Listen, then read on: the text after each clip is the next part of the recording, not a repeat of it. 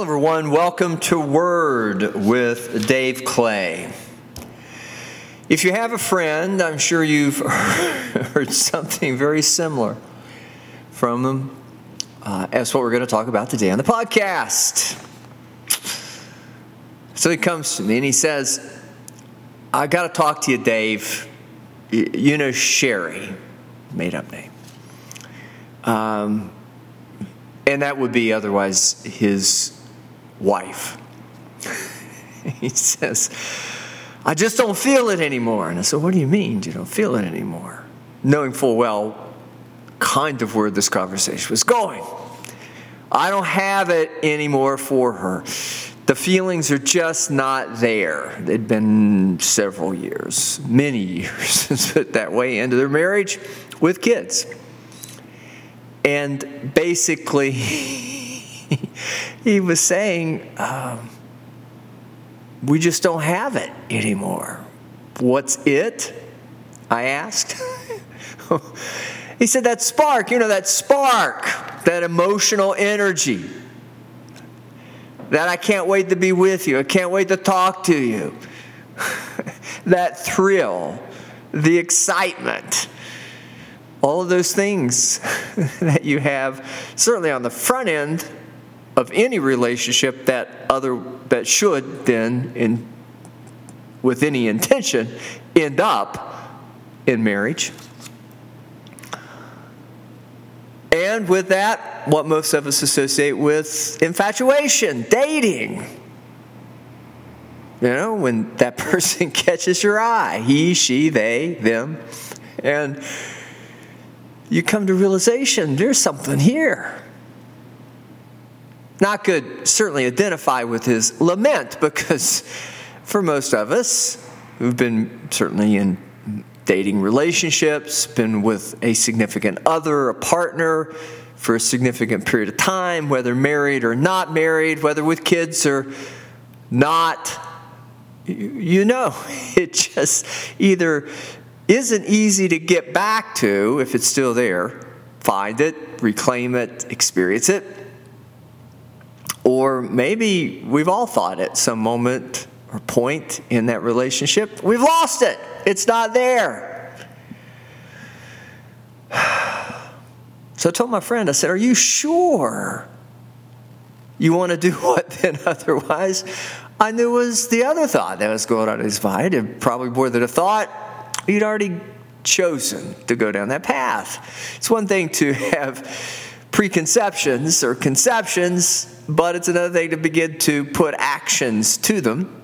And uh, he said, What do you mean? I said, Do you know what I mean? Yeah, I've already started, begun. I'm in an affair. And I told him, I said, you shouldn't do that. And of course, we know the biggest reason you shouldn't do that is you should talk to Sherry about that first. But if he doesn't speak to her about that, then what is he doing? He's not only made a choice, but there's another part, a partner, a part, a, a component uh, of this that deserves to know. um, I'd love it if we could all stay in that state of infatuation forever. I, I've come to the conclusions after this conversation with my friend more than ever before. And I explained this to him. I, you know, I want to stay there. Sometimes I can be there, most times, if I am there, it's because it's required some effort, energy on my part.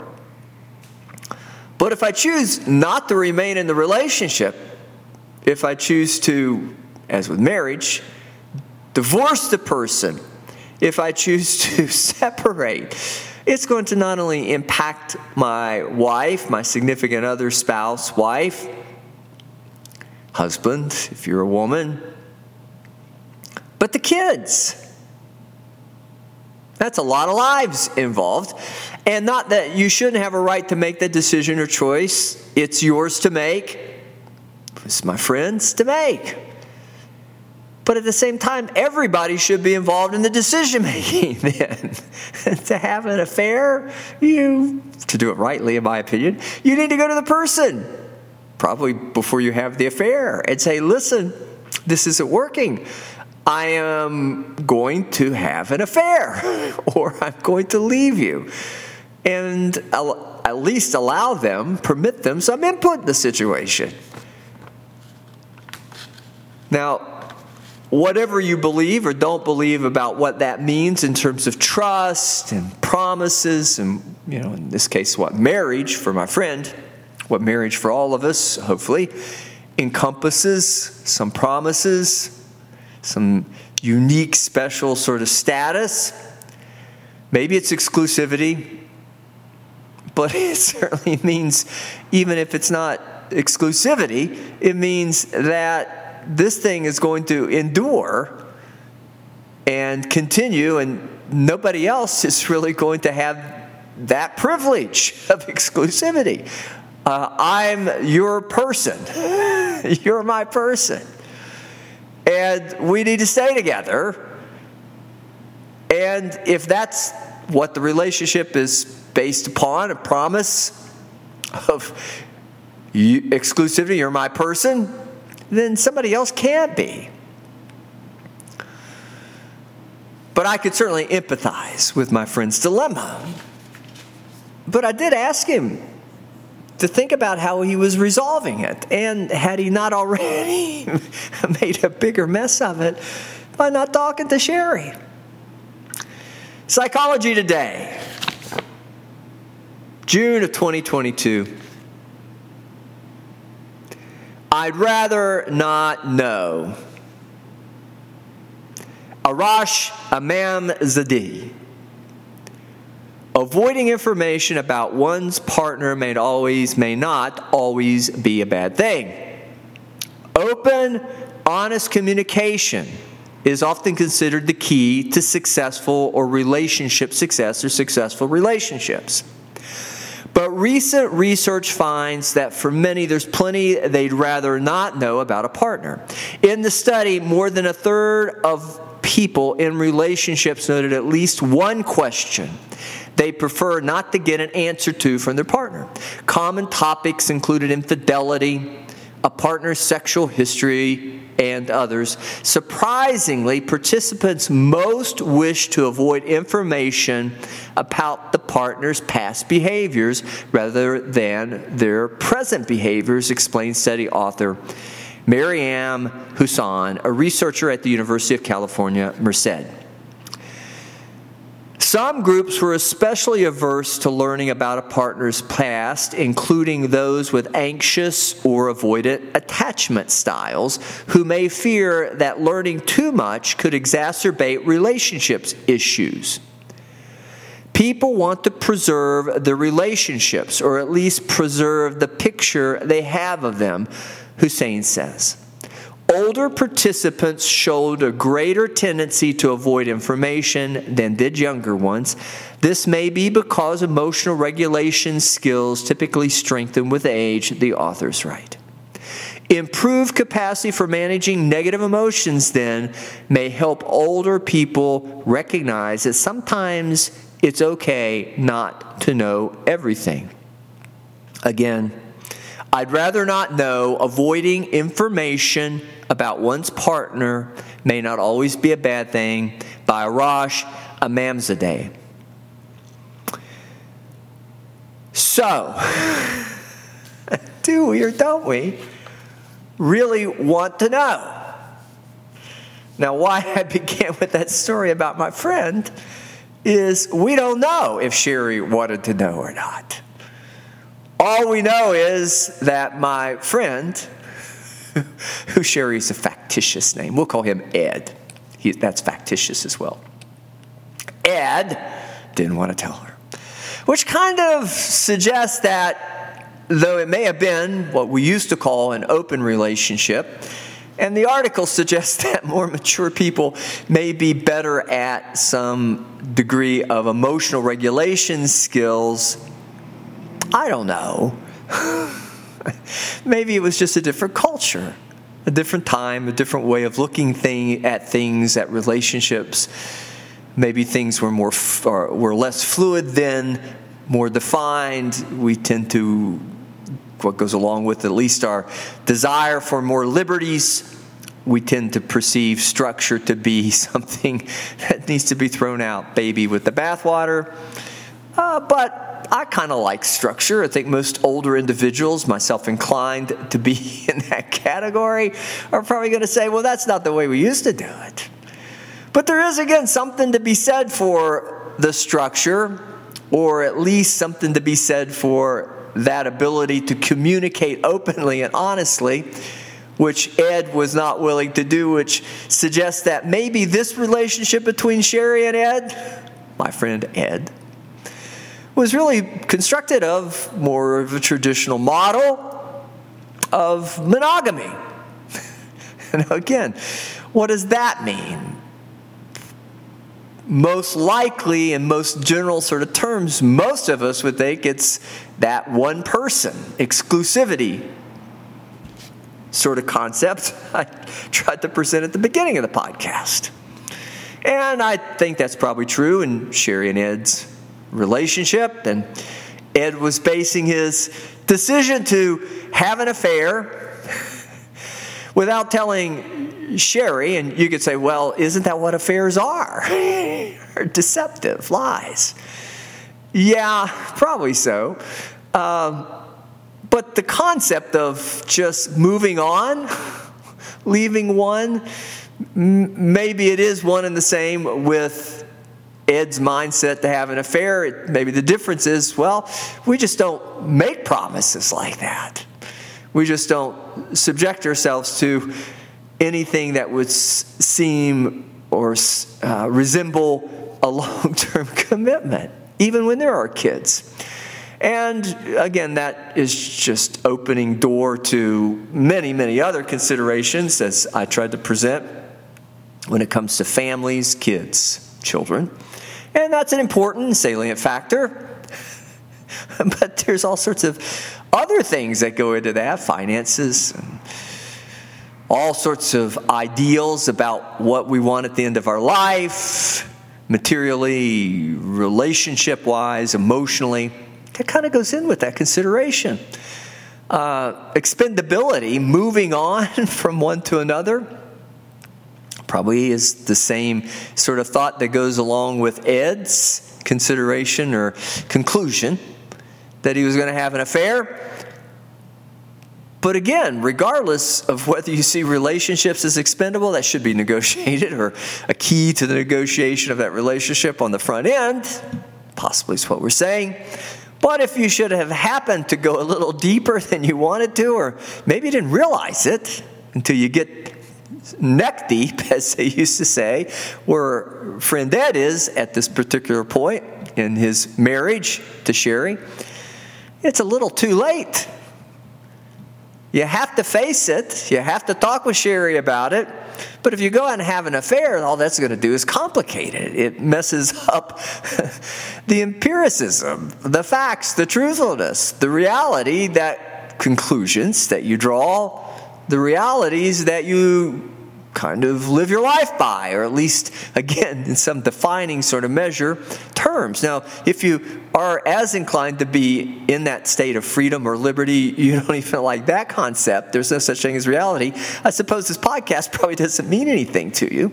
I don't know that we're all there yet. Maybe, again, as with younger people, maybe we'll get to that point where there is no such thing as reality. It's just what you want it to be. And if that's where we're headed, then this podcast probably really won't hold any merit. But I still think there's enough of whether you construe it as the older generations uh, or maybe more immediately so or imminently so, uh, those who would be in relationships that have lasted several, many, many years oh, we're probably all inclined to not yet quite be there.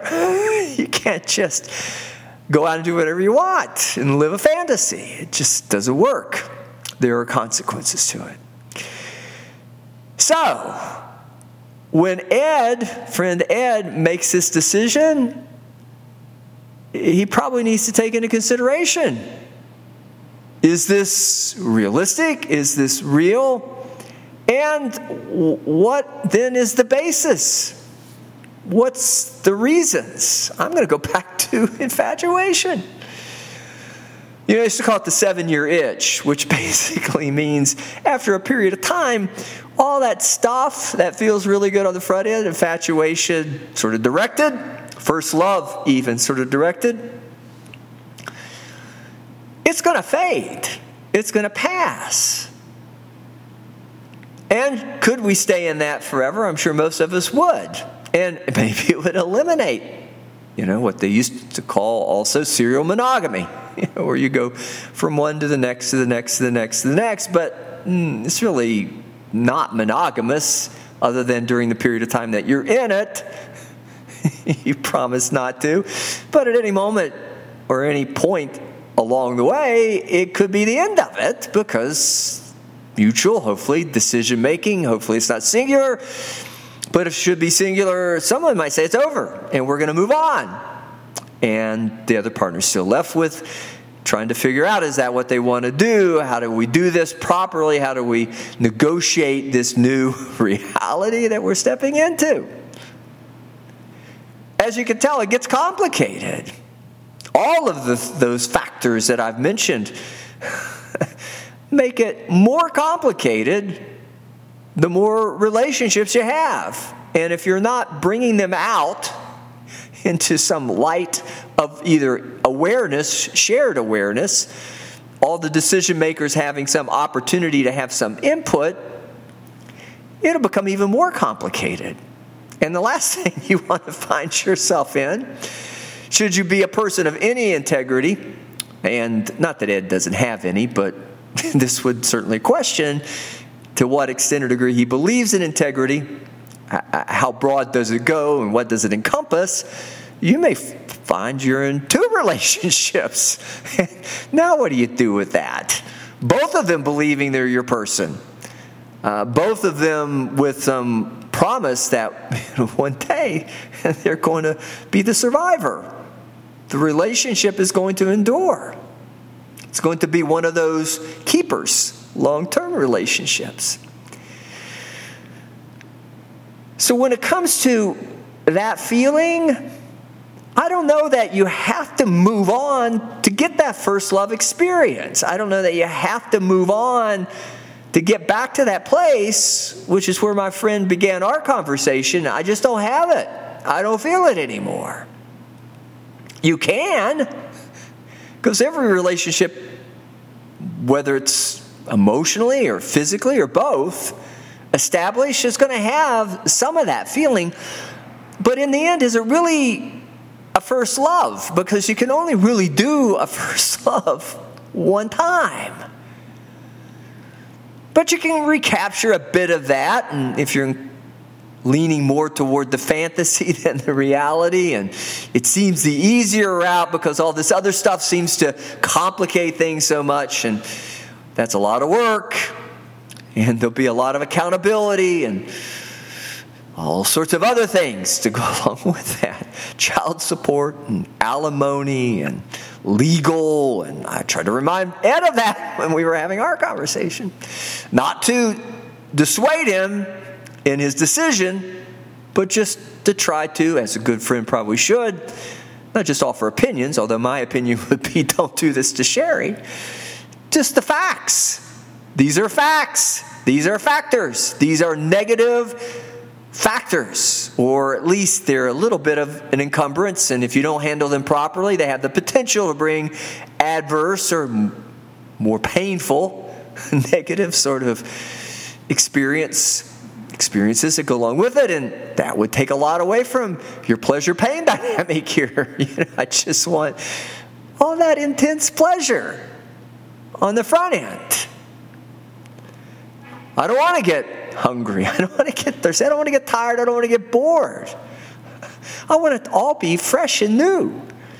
And I want it to all feel like it was the first time.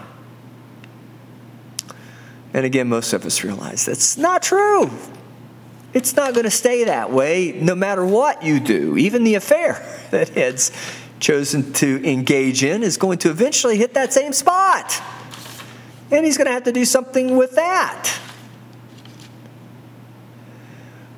But I don't fault Ed for his desire again for his idealism, and in some ways, then I, it's relatable. Probably is why I chose to bring it up on the podcast. The article caught my attention because we all know what that feels like.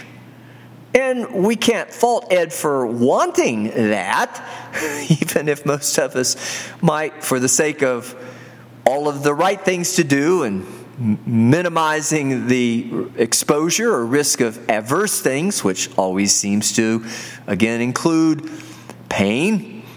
We may endure relationships that seem loveless, or at least we have to redefine the love. And doesn't include that infatuation, doesn't include that passion, doesn't include that thrill. It's just so much the routine. Maybe that's why the younger generation uh, really is more inclined to almost resort to fantasy. Why would we sign up for that? That sounds itself so tedious and difficult. The routine becomes so much a defining aspect of it that it wears us out. We get burnt out on it, which is probably realistically where Ed is, and probably also what really is the basis of the seven year itch. You know, it's the old saying familiarity breeds contempt. I don't know, again, if that's entirely true or always true, but it is a truism. But if you could realize, even in long term relationships, especially if you kind of consider you can only do it once and have it called the first time experience, maybe you can get back to that if you bother to sort of think about and put some energy into undoing whatever seems to have happened as a result of kids and routines and obligations and commitments and promises kept and all those things that seem like such hard work. But I do think there's some merit to staying the course, and I don't know that you have to have either serial monogamy or affairs to recapture that. I think what you need to realize is, is that we just need to remember it. Maybe that's why it's so profound on the front end, is that you never forget it. Maybe memorizing, if I could say it that way, your story, your life. Maybe that's really what marriage becomes too. It's a narrative, it's a story. This has something to say about not only one's sexual history or past, but it is a continuance into a present context. And with that, then it gives you a lot of information. You can ask a person about, well, what is your story?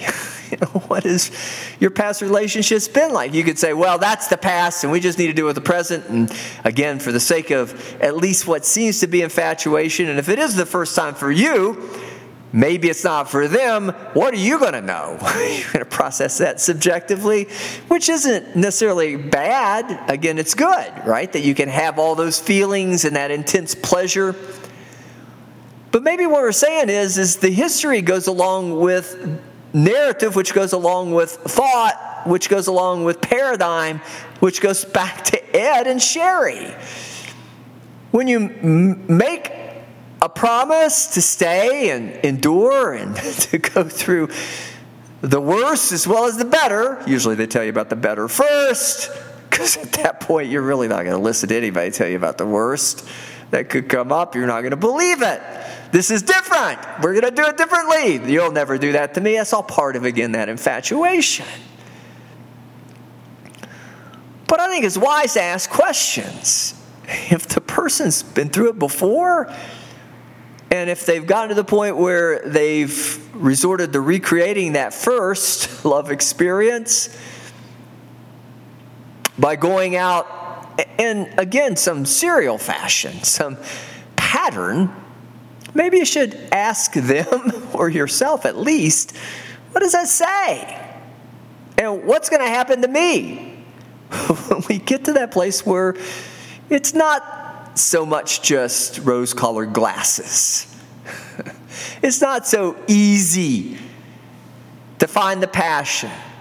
We have to kind of go through the weeds. We have to unpack a bit of all the stuff that accumulates, that so the weights that so easily beset us, that hold us back, that keep us from remembering.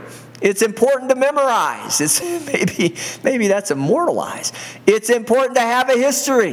It's important to know what you're shooting for. What is the definition? What's the standard? Besides just pleasure. I'm not saying pleasure is awful or bad. I'm not even going to condemn people who choose to have an affair, except that they didn't talk about it before they had it. Or that is with we, what we were saying earlier, as with what we pointed out earlier. It's not on the up and up, and that's not right. Nobody would say that's right. That's deception. It's lying, cheating, and stealing. it's complicating. It's breaking promises. Can't have trust. You don't believe in the other person, you can't believe in the relationship. But should you choose to have a pattern or your life as it reflects then that pattern of choice, after seven years, we're going to move on. Tell the person. Don't get married. Don't make a long term commitment. Might even consider whether you want to have kids or not, not saying that kids can't survive or flourish even in that type of a, a situation. It's just kids are not set up that way. They're set up for emotional attachment. the article speaks to anxious attachments, anxious attachments, nervous attachments, maybe in that sense, avoidant attachment styles, maybe in that sense, then this emotional management or regulation concept that the article also mentions maybe has even more specific application as a possible explanation because people who are young and who are attaching for the first time, they don't know any better. And they don't know what it feels like. And attachment is everything, but everything that's attached, if it becomes detached, or if there is some sort of separation, if there is some sort of break in the relationship, for kids, they're going to process it as abandonment. or at least they're going to be rightly scared that the person may never come back. So just be careful with the kids. But if you're an adult, make sure that you didn't grow up with that because you too may still be under the influence of that. Some groups were especially averse to learning about a partner's past, including those with anxious or avoidant attachment styles who may fear that learning too much could exacerbate it's going to exacerbate relationship issues. It's going to remind you. I'm not saying that's what creates then as an answer serial monogamy. But I am saying that there's probably a correlation, and, and even the article suggests it's causative. If you grow up with this, you're going to probably be as likely to not ask for that data and information. You're not going to likely be or want to be exposed to anything, memorize anything that would remind you of what it feels like. And in that, you're going to be in denial. Now, I'm not saying Sherry's in denial, but that often happens. Oh, that couldn't happen. Even with the evidence presenting itself, surely that's not happening. The offended party, yet to know that they really the extent of being of the offense or how much they've been offended, they have a hard time believing this until the reality hits them square in the face. Now, again, hopefully, when Ed goes to Sherry, he does it in a kind and considerate way. Because even if he should choose to end the affair and go back to Sherry, he's already breached in a personal level that, I guess, structure, that commitment, the integrity. His wall of integrity, his fortress of integrity has been compromised. And it's going to impact his attachment to Sherry. Now, you could say, well, isn't that then the reason why nobody should make promises they can't keep? Well, that may be true, but it may also be that if you don't go having affairs and you rightly appraise situations on the front end, and you ask the questions, and then each party who's about to engage in at least some significant my person dimension of relationship with another piece person human being should be openly disclosing, then maybe there are some relationships that could survive that. Maybe there's childhoods where parents don't lie, cheat, or steal, where they stay married, where it's not just drudgery. Maybe they can remember why they fell in love. I know that sounds simplistic, maybe even too romantic, and maybe even too emotional. But isn't that why those maybe strong emotions are there in the front end? Isn't that the, the wonderful thing we're seeking after to recreate that, to get back to that place of your first love experience? The infatuation is not evil. I've come to the conclusion it's the greatest gift. What's evil is if you don't commit it to memory if the present, if the circumstances of present life are beginning to remind you in a bad sort of way of childhood, past relationships, of that initial loss of that first love, betrayal. I could have started there. It'd probably been an easier point to make than the way I've made it, but I, I wanted to at least get you thinking about it. For every promise that there's that's broken, that there's been someone to break it, it's hard to believe the next one. And that's where possibly some element of discipline does come in. At least be disciplined enough to talk about it openly and honestly with your partner, Ed, Talk to Sherry. Sherry, don't run from it, don't deny it, deal with it. If you need marital counseling, go see a marriage therapist or someone who does relationship counseling. But also, you might need to go see someone who does individual counseling. Again, that's my profession, but in the context of Ed, it was a friend relationship. And so, as I've disclosed on previous podcasts, I try not to be a professional in friendship relationships or friend relationships. it's hard to separate the two because I'm a person of integrity. It's hard to turn my brain off.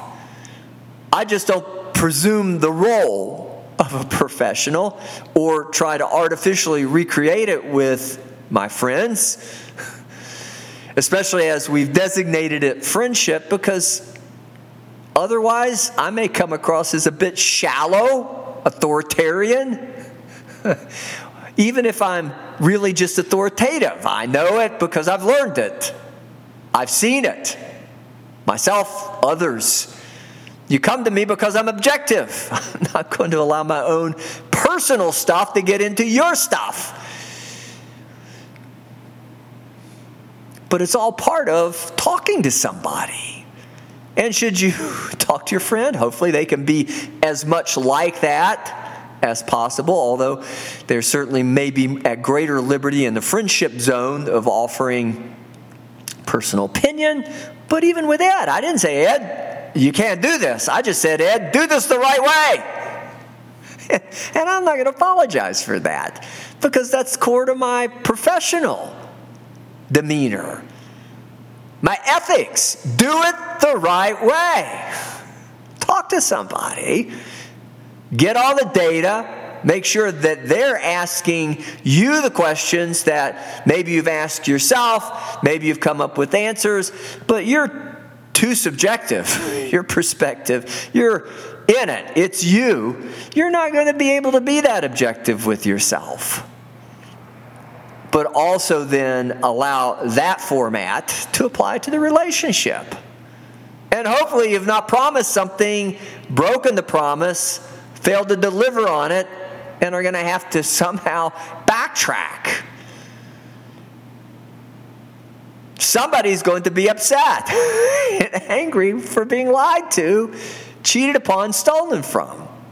And again, you can say, well, everybody lies, cheats, and. No, just like everybody doesn't have affairs, just like not all marriages end in divorce.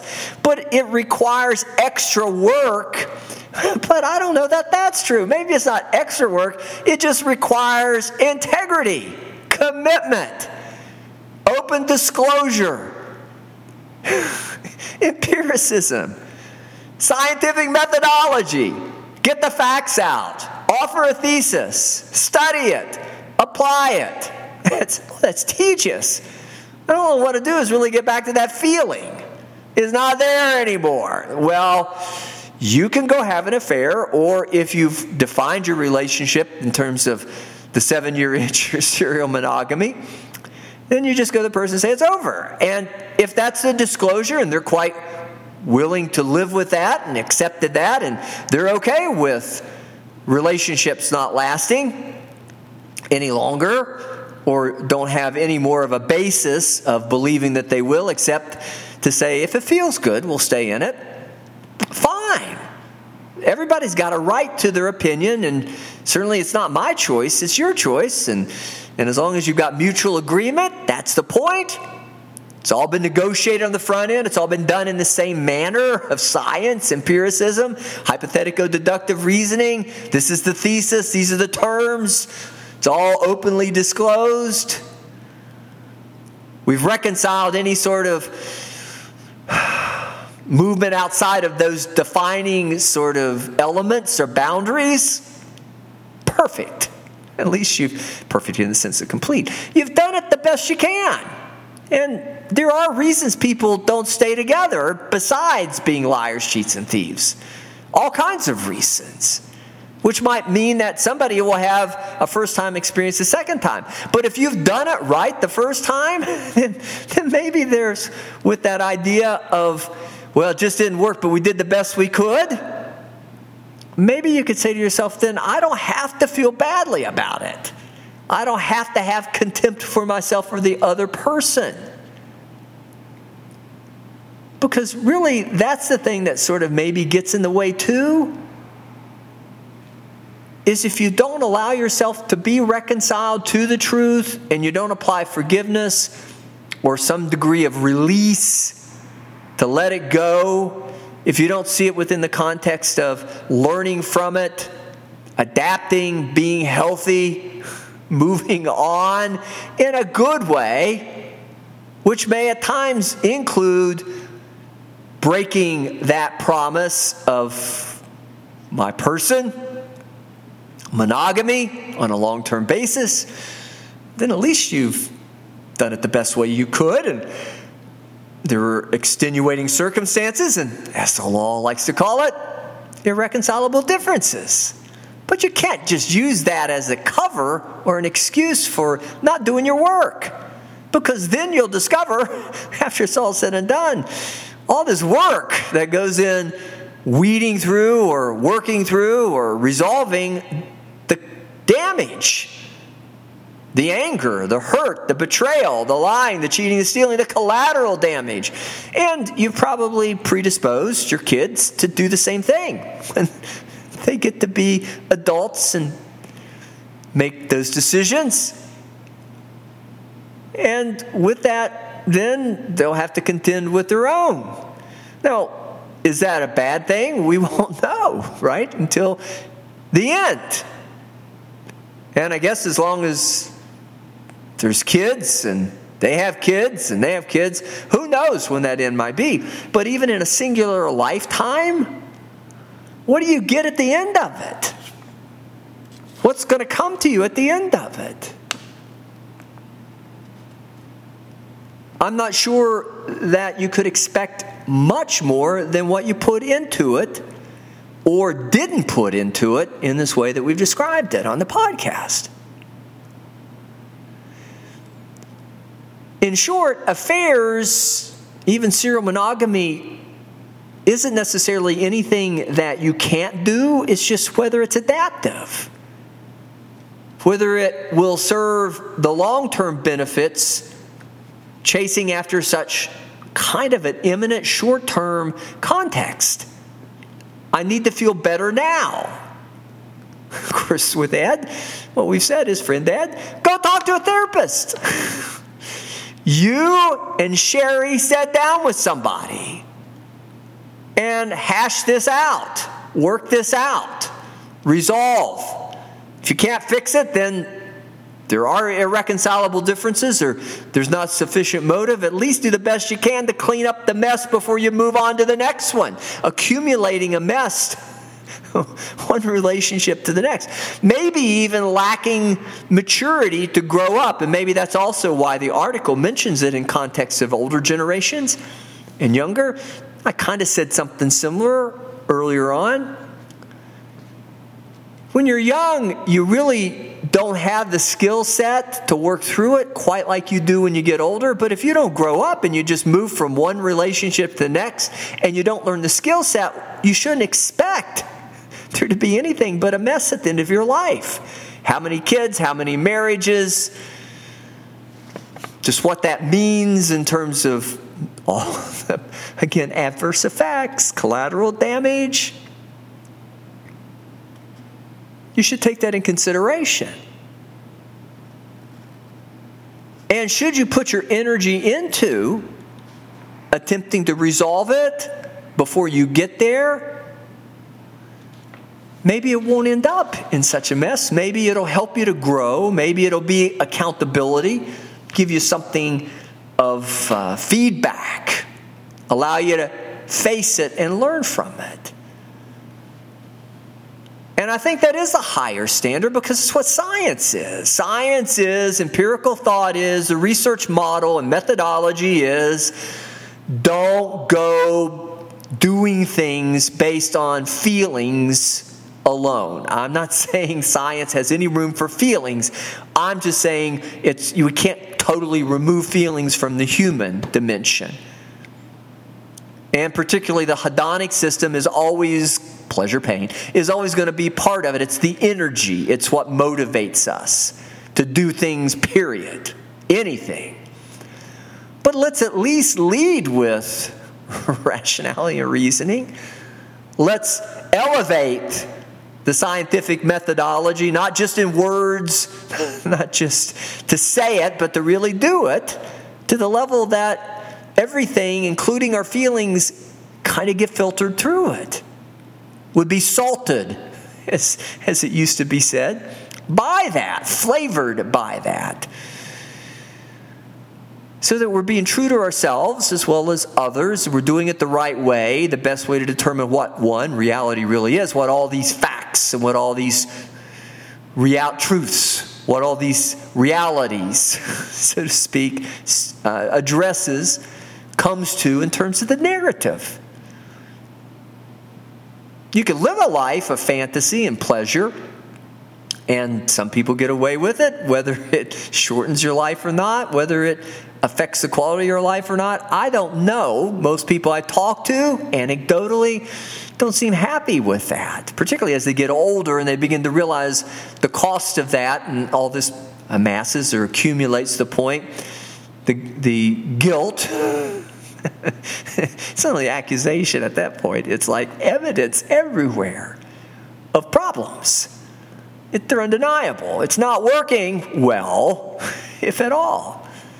And you eventually have to come to terms with it, but better to deal with it as it comes up if you salt it with this kind of approach. If you go to someone who is going to at least attempt to do that in the right sort of way, make a committed effort, their life about doing it with integrity in the right sort of way, not just opinions, again, figure out a thesis and test it at least study it a bit before you make a decision that has impact along the level of Ed's, at least potential for impact along the level or to the extent or degree of Ed's decision. But if you do that, it's work, but it's not the same degree of work. And with that, you grow. With that, not only do you grow as an individual, but if you decide to stay in the relationship, maybe you can go back and reclaim that, or maybe you don't have to allow all the pain, the adverse, to cause you to forget. Memorize, I said earlier, to forget how beautiful it was, how impassioned you were, how thrilling, how exciting, how you can wow each other in that most wonderful way. And I am one of those that believes it's hard to do the first time over again. Forgiveness allows it to kind of come to that point, but even then, it's hard to completely erase the memory bank. It's hard to completely remove that residual. It's hard to completely trust someone again once you've been lied to. Trust a promise once it's been broken. Make yourself vulnerable to somebody who cheats or somebody who is willing to steal. Take from you and not at least be willing to person up. And in Ed's case, I'm going to call it man up and face the consequences. Person up. That's what we try to do, though. We try to hold people accountable, not to cause more pain, but to help them experience less pain. And if they should feel pain, have it be instrumental, intentioned toward maturity, growth.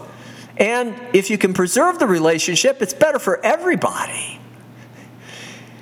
You can lessen or mitigate the risk of casualty to individuals, to kids.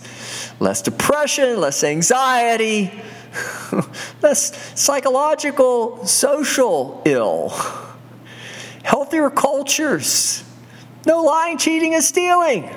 Wouldn't that be a wonderful world? That in and of itself sounds almost too idealistic, but in the same sort of way, parallel maybe, but maybe the same. If you commit your life to that premise, I'm not going to lie, cheat, and steal. I'm going to be at least attempting at all times with integrity to apply the best I know, highest order I know of human thought.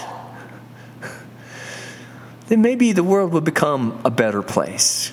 Things will happen, people will get hurt people still have to learn. People still have to mature, grow from child to adolescent to young adult to adult.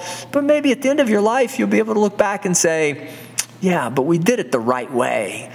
And so the conclusions we got are the best that we could get. You can always change course. Forgiveness allows you to change course. This kind of reconciliation I'm calling forgiveness they're synonymous. Allows you to change course, but you still got to clean up the mess. It just doesn't disappear or go away. Besides yourself, there's people you've harmed, the world around you have to make amends, as, as 12 steps would put it. But I'm going to encourage you to seek guidance and direction. I think the article, though it's more statistical than it is any sort of theoretical, presentation, I think it leads us to at least appreciate statistics come from good science. And if we practice good science and apply it to our life, then maybe we'll have better opportunities for good outcomes. Isn't that what science is all about? If it's valid and reliable, then why would you choose to create problems? Why would you not see that in context of adapting, growth, doing better? I'd rather not know. Avoiding information about one's partner may not always be a bad thing. I'm going to take some contention with that if that was stated with the idea in mind of just simply edit. But I don't think that's what the article was saying. It's not just not knowing, as with denial. I think it's not knowing, as in accepting that your partner doesn't either have that pattern or if they should have, that they've made a correction. And you can look at that historically, but you can also, as the article points out, focus on the present. But if they're a liar, cheat, and a thief, gonna, you're going to tell. They're already going to show signs of it. And though this may be your first rodeo, this first encounter, first love, I don't want you to be a casualty. I don't want you to get hurt. Maybe there are first loves that don't get lost. Wouldn't that be a wonderful thought? Arash Emamzadeh, I'd rather not know. Avoiding information about one's partner may not always be bad. Psychology Today, June of 2022. And of course, I'm Dave Clay, and you're listening to Word. And with that thought in mind, we're going to end our podcast today. And a reminder that's what Word's all about, is to share information, to encourage you to seek it out. Good information, facts, truth, and to not necessarily tell you what to do with it, but to encourage you to apply the best and the highest order of thought to it so that you too can mitigate the pain in your life and make good decisions on the front end. And should you find out that they don't always work, to overcome whatever error in the most positive ways so you can move on to the next one and make it a keeper or something better for you in your life. So, if you're at all inclined to agree with any of those premises, the intent of Word, I'd like to invite you back for our next podcast. And in the meantime, I sincerely mean this. I would want you to have the best in terms of health and with that good mental health. Thanks.